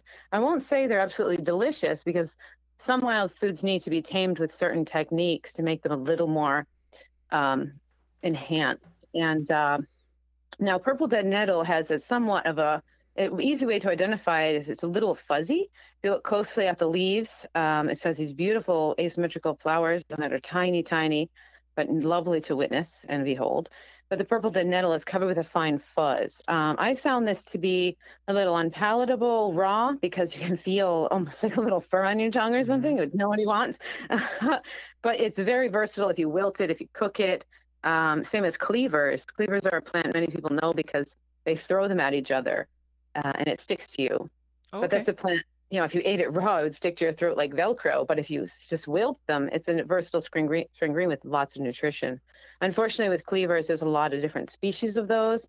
Whenever I eat something, I like to identify it down to species because with the plant world, it's another thing that makes it much more difficult is there are so many species within the same genus.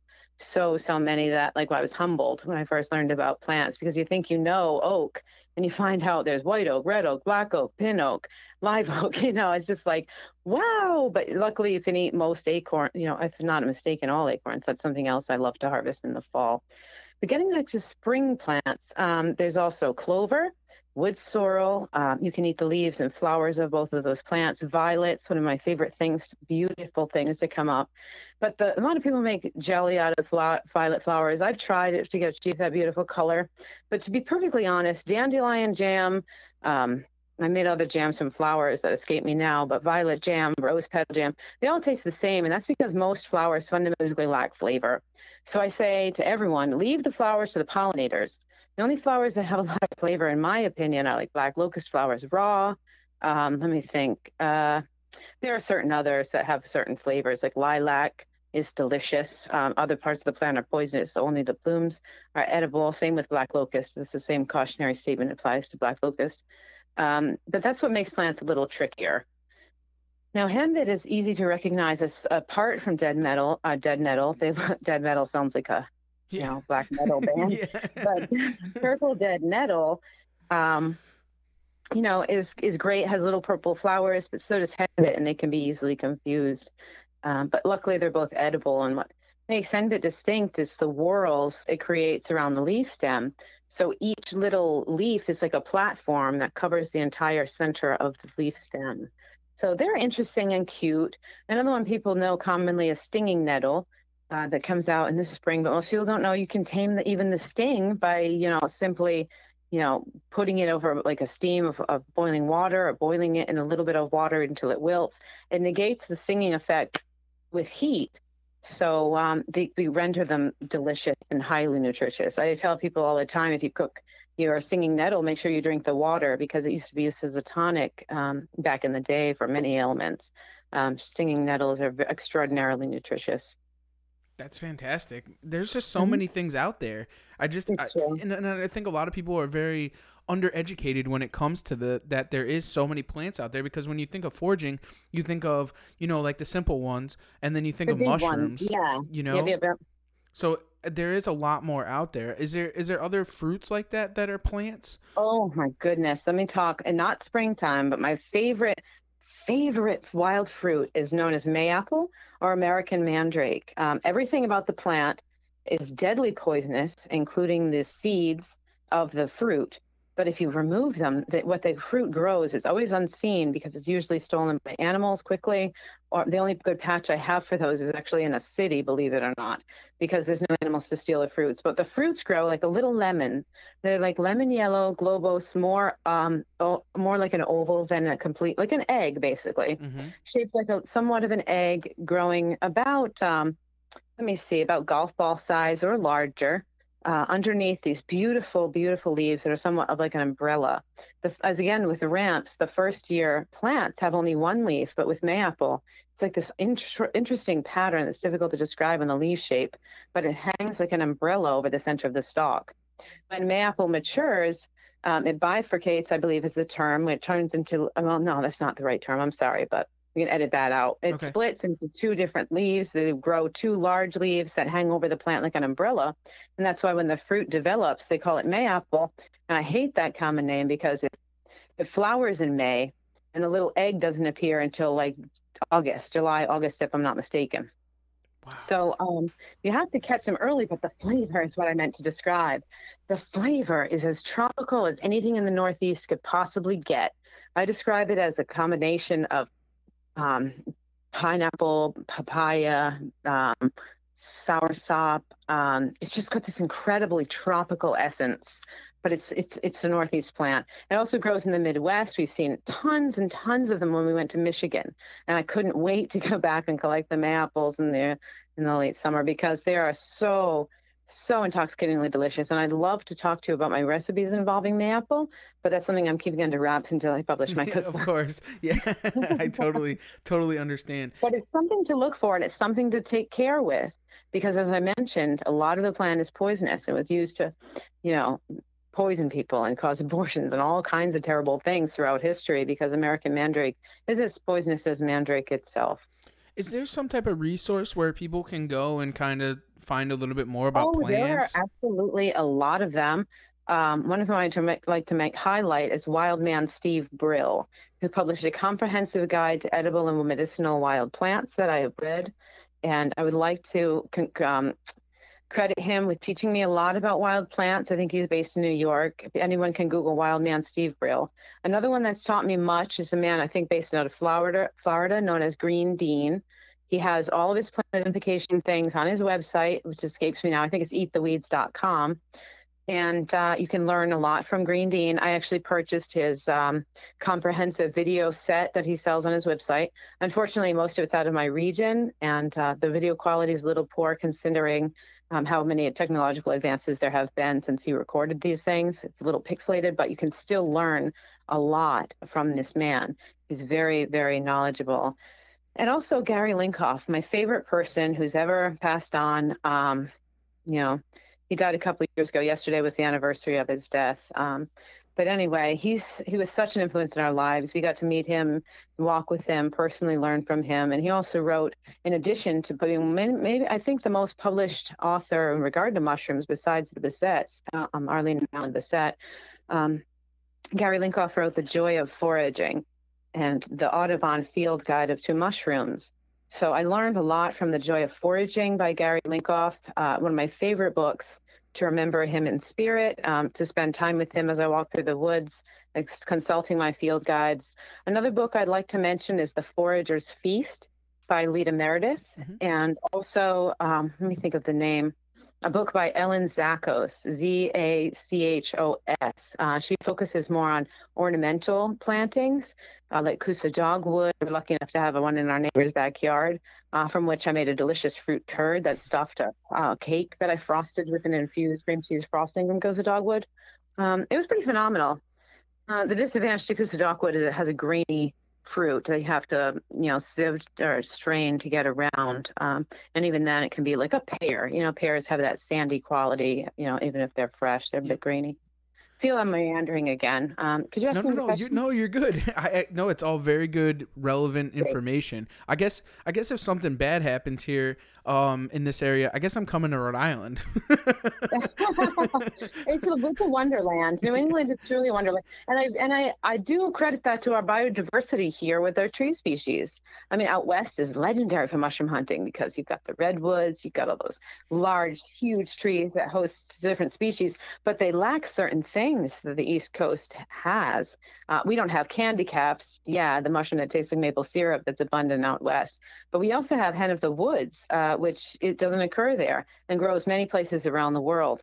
Um, so New England has a lot of biodiversity with our tree species and a lot of uh, protected land, and that's important. A lot of open space that has been preserved to dedicate it to people enjoying it and steward stewardship has been much more responsible in New England I feel and in certain states than in other areas where they've become too crowded to dedicate to open space anymore. Yeah, and I, I think uh, even on the hunting and fishing side, it's so diverse on you know us being stewards of the land also being hunters and fishermen and and to add all the forging into it we have such a huge diversity of of opportunities especially mm-hmm. here. You know, like you see the guys in the Midwest and they have so much more morels, and we get a little upset oh, about it. But that's why we went out there in Michigan because we were drawn to that place. But I always tell people, may the morels rise to meet you in May because May is really when they when they peak. Mother's Day in May in Michigan is what they say the best place for morels. Um, but we had we didn't find that to be true. When we went to um, Michigan, it was far too cold for them to fruit. We saw some interesting things that we had wanted to photograph, like Verpas, half-free morels, um, the beefsteak morel, and the other korfii morels, the other species of false morels. I mean, um, there's two different. There's a bunch of species of false morels. I'm sure Ryan highlighted that. Yep. And is there any other? but it's great to have the opportunity to see the species we had been seeking instead of one we already had known, but would would be able to find in quantity. So, is there some other plants that you think that you might want to share with everybody as far oh, as oh, for um, like? So, turkey season is the next. Elderberry is, is fantastic. Uh, again, another plant that has poisonous parts, including the stem, the umbel, of the flower cluster at the top. So when you make elderflower fritters, for example, you want to trim as much of the stalks off as you can from the flower area. But the berries themselves are potent antiviral, which I think you know, everyone's concerned about communicating viruses now and today. Um, but uh, I've read a lot of you know supportive research that elderberry can be significant in promoting antiviral action within our immune system. So um, elderberry is also my favorite taste of pie in the world. I make I make a lot of pies out of different wild ingredients and I like conventional ingredients because my mother taught me how to make my own crust. It's a very relaxing process for me. But elderberry pie is difficult to describe, but very very easy to enjoy. Um, I, mean, I mean, a lot of people have heard of probably of elderberry wine. That's something I have not mm-hmm. got into making. But both the flowers and the berries are a true delight, and um, I can't wait for the flowers to begin blooming and and uh, and uh, looking much, very much forward to that. Other plants I truly enjoy working with are another small one called pineapple weed, which should be up pretty soon. Uh, it comes out in late spring, early summer, and uh, it's very diminutive. It's another plant that escapes notice very easily. Uh, it resembles somewhat a tiny pineapple or chamomile flowers without the rays of the yellow, white flowers around the yellow center.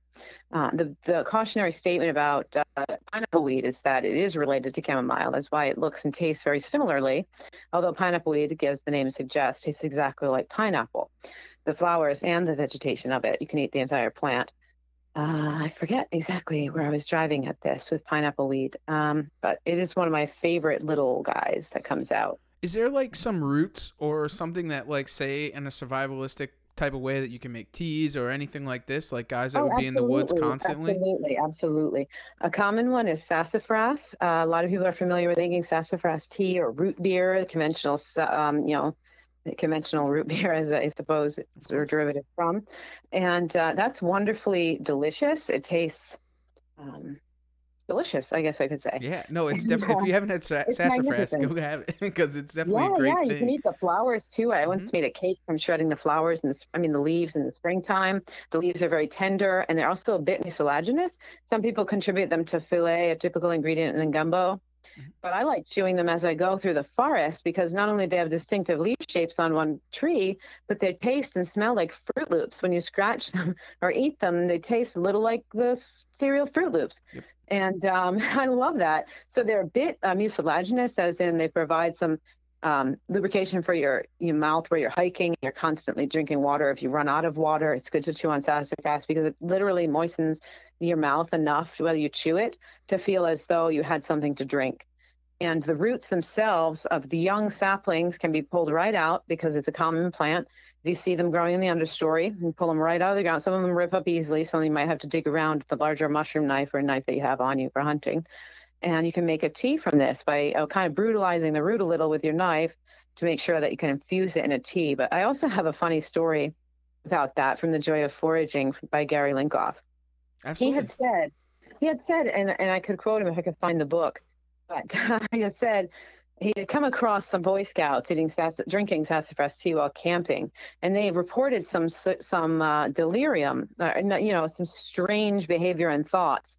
And Gary had alerted them to the fact that sassafras contains a substance very similar to MDMA or what we call ecstasy, and uh, if you drink too much of it, it might, you know, cause for you, you feelings of euphoria, but also cons- there's a considerable danger because the reason why sassafras was, um, you know, not used anymore for root beer and things like that for beverages and, tea, and gum and whatever they were flavoring with it is because it does contain minute uh, quantities of a carcinogenic component. So legally they can't provide it, but honestly the statistical you know probability of getting cancer from eating sassafras or drinking it occasionally is very very minimal uh, that's just you know it's just you have to be drinking sassafras tea every single day and punishing your poor liver and organs with it to get a, a toxic effect, you know, get the effect from the toxins that produce it, I suppose. Uh, you know, so you know, drink your sassafras tea. Don't try to get high on it. They're good. You might be able to get cancer if you drink it every day for the rest of your life and eat the leaves every day for the rest of your life. But honestly, I believe that's very little concern to most people who enjoy it. I think there's there's way worse things out there for you than sassafras. that's true. I mean, and also they say all good things in moderation moderation, right? Too much of, a good thing can be a bad thing too, and that's very true with herbalism, herbalism and herbal supplements. People kind of go out of their way thinking they can find a natural cure without looking and investigating the dangers of that. Like even carrots, you know, some people think they can cure their cancer by eating a lot of carrots. I actually knew a man who turned himself orange because he ate too many carrots, and that's not healthy. it's not. So I didn't know him personally, but I, I read about this because I, I read constantly. It's one of my favorite things to do. And that's why Ryan and I are very adept because we own a lot of books, dozens of field guides on, on mushrooms and plants. And it's actually kind of an addictive hobby because to be truly frank and candid, foraging has brought me so much joy and adventure more than anything else in my life, and that may may even include my fiance Ryan. Except that we got into this hobby absolutely together, so the bond we share over discovering these things has been completely mutual and absolutely magical. One thing Being I- in the woods all the time has afforded us the ability to witness incredible things birds, owls, deer, fox, um, coyotes, uh, bears. We ran into some baby Mhm. bears in Vermont. That was what the most singularly riveting and enthralling experience of my life. Would also not want to repeat because God knows where the mama was watching us from the woods. right. The bear got like within 20, 15 feet of us, the baby. So going back on tea real quick, chaga. thing. People find chaga. Okay. Chaga is something that is found all the time. What what is the use for some such a thing? Well, to be to be, I want to preface this with a statement that uh, one of my my co- mycology buddies, Arleen Bessette, and her husband Alan, they've published a lot of books on wild mushrooms. Say chaga has become so trendy as a medicinal mushroom, it's becoming over harvested in certain areas Mhm. and sold commercially because it is a valuable and healthful substance. But it's also something like reishi mushrooms, which can be damaging to someone who doesn't necessarily need it or if they drink or have too much tincture or too much tea, don't not knowing the dosage with your own health, you know, concerns may not it might not be compatible with your health. And some people just assume that chaga is like I call it black gold because literally it's worth, you know, it's worth a lot by weight and we love to collect it, but now we've learned to pass up many that we see because they are still common and we want them to stay that way. Um, chaga is interesting because it's not necessarily a mushroom.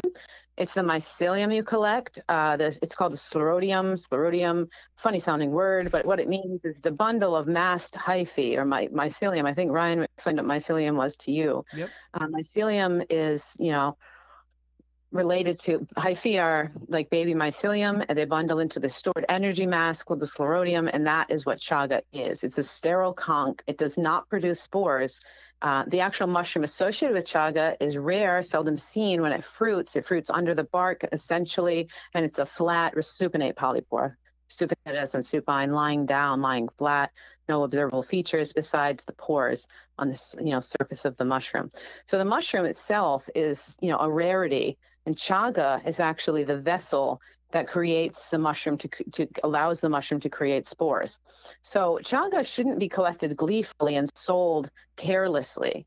It's it is something that you know is extraordinarily valuable to some people that need it because it is good for cancer, it is good for our skin, it is good for our health and immune system.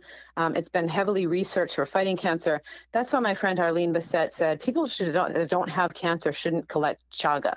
People who don't need it shouldn't use it. It's too valuable to be thrown around.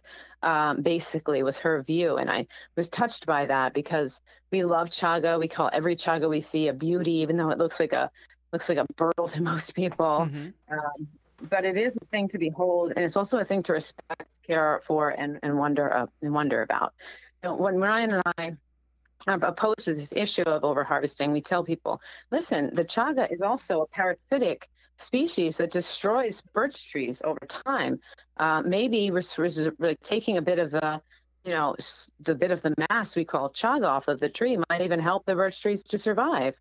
You know, who knows how these things work? But the thing is, if we don't know, we should back off and take care and learn more about them before we start believing that we know everything about them. And I think that's that's with foraging all the whole as a whole. If you don't know about it, don't over harvest it, don't take it. You know, be the stewards of the land and and definitely Exactly. learn and educate yourself with all of this, whether it's plants, whether it's it's mushrooms, whether it's you know roots, whether any any of this stuff. It's all a very good valuable resource, but too much of it can be bad. You know what I'm saying? And if if you're taking too much of this stuff, you can actually hinder it.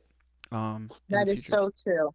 As I've mentioned earlier in this um, in this podcast, it's it's so so important that instead of wiping out uh, and causing the you know in the extinction crisis we face today, with many species dropping off the map that the media doesn't even report on, the problem with that is instead of wiping out these species, we want to preserve them so future uh, generations may even glimpse them, let alone harvest and cook them and enjoy them for generations to come, teaching their families, passing down this traditional knowledge. And that's one thing Ryan I love to reconnect people to is their traditions, their heritage, their wonder, um, their connection to nature and you know reviving that and helping them to connect greater to their grandparents you know the great grandparents that taught them mushrooms but didn't necessarily have it in their vocabulary to teach them the technical details and how to safely collect them themselves. So a lot of who we meet are people who are italians polish asian love their mushrooms and their culture but were never really instructed on how to safely you know prepare them. So we were just very very much reporting, um, you know, I'm sorry, very much promoting ethical harvesting versus over harvesting. As you mentioned, being a steward to every species to enjoy them for years to come instead of, um, you know, just wiping them out out of sheer, you know, delight. And, and that's us as, as conservationists, as, you know, sportsmen and and foragers is is is in the same is don't over harvest don't just Absolutely. don't just kill to kill like you do it and you Mhm. get back with your heritage and you you do it to survive and and feed the family and fill the freezer and so on Mhm. and so forth but just Absolutely. don't abuse it because it is there for everybody um, I'm so glad you have the same message in your podcast because we love to highlight, you know, environmental conservation and the importance of our native species and the balance that's so inherent in our environment that's being disrupted by the overpopulation of humanity and the callousness to our natural resources.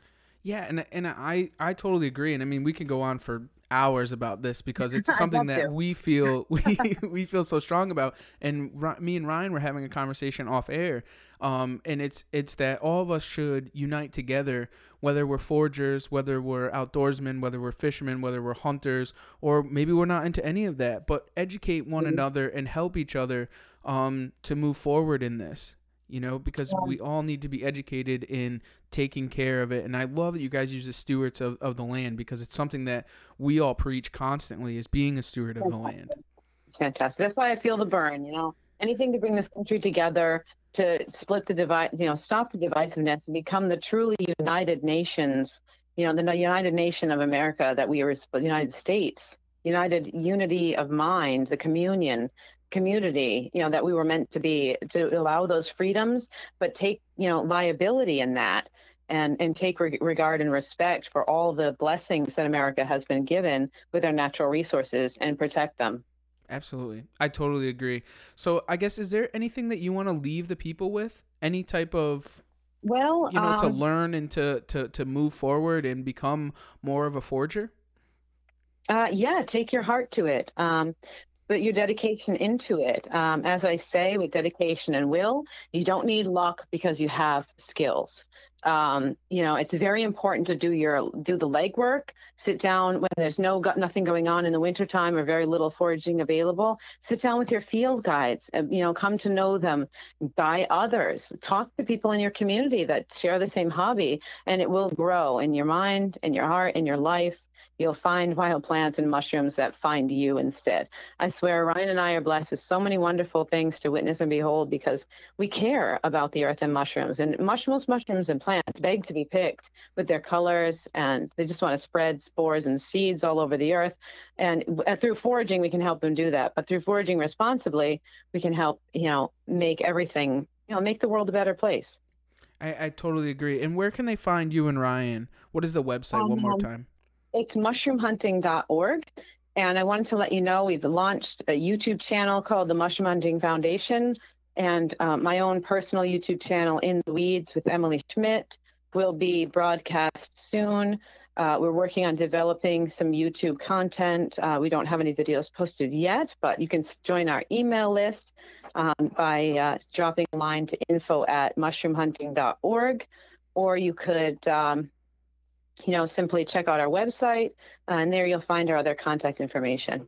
And that's Again, awesome. that website, mushroomhunting.org. And we would love to do a second, a part two with you guys also in the future once we get more into the hunting, the the foraging season, and hopefully we can collaborate something together in the future, and they'll see stuff on on both of our pages together. That sounds wonderful. And I, I do want to also mention that our website hasn't been updated in roughly six years.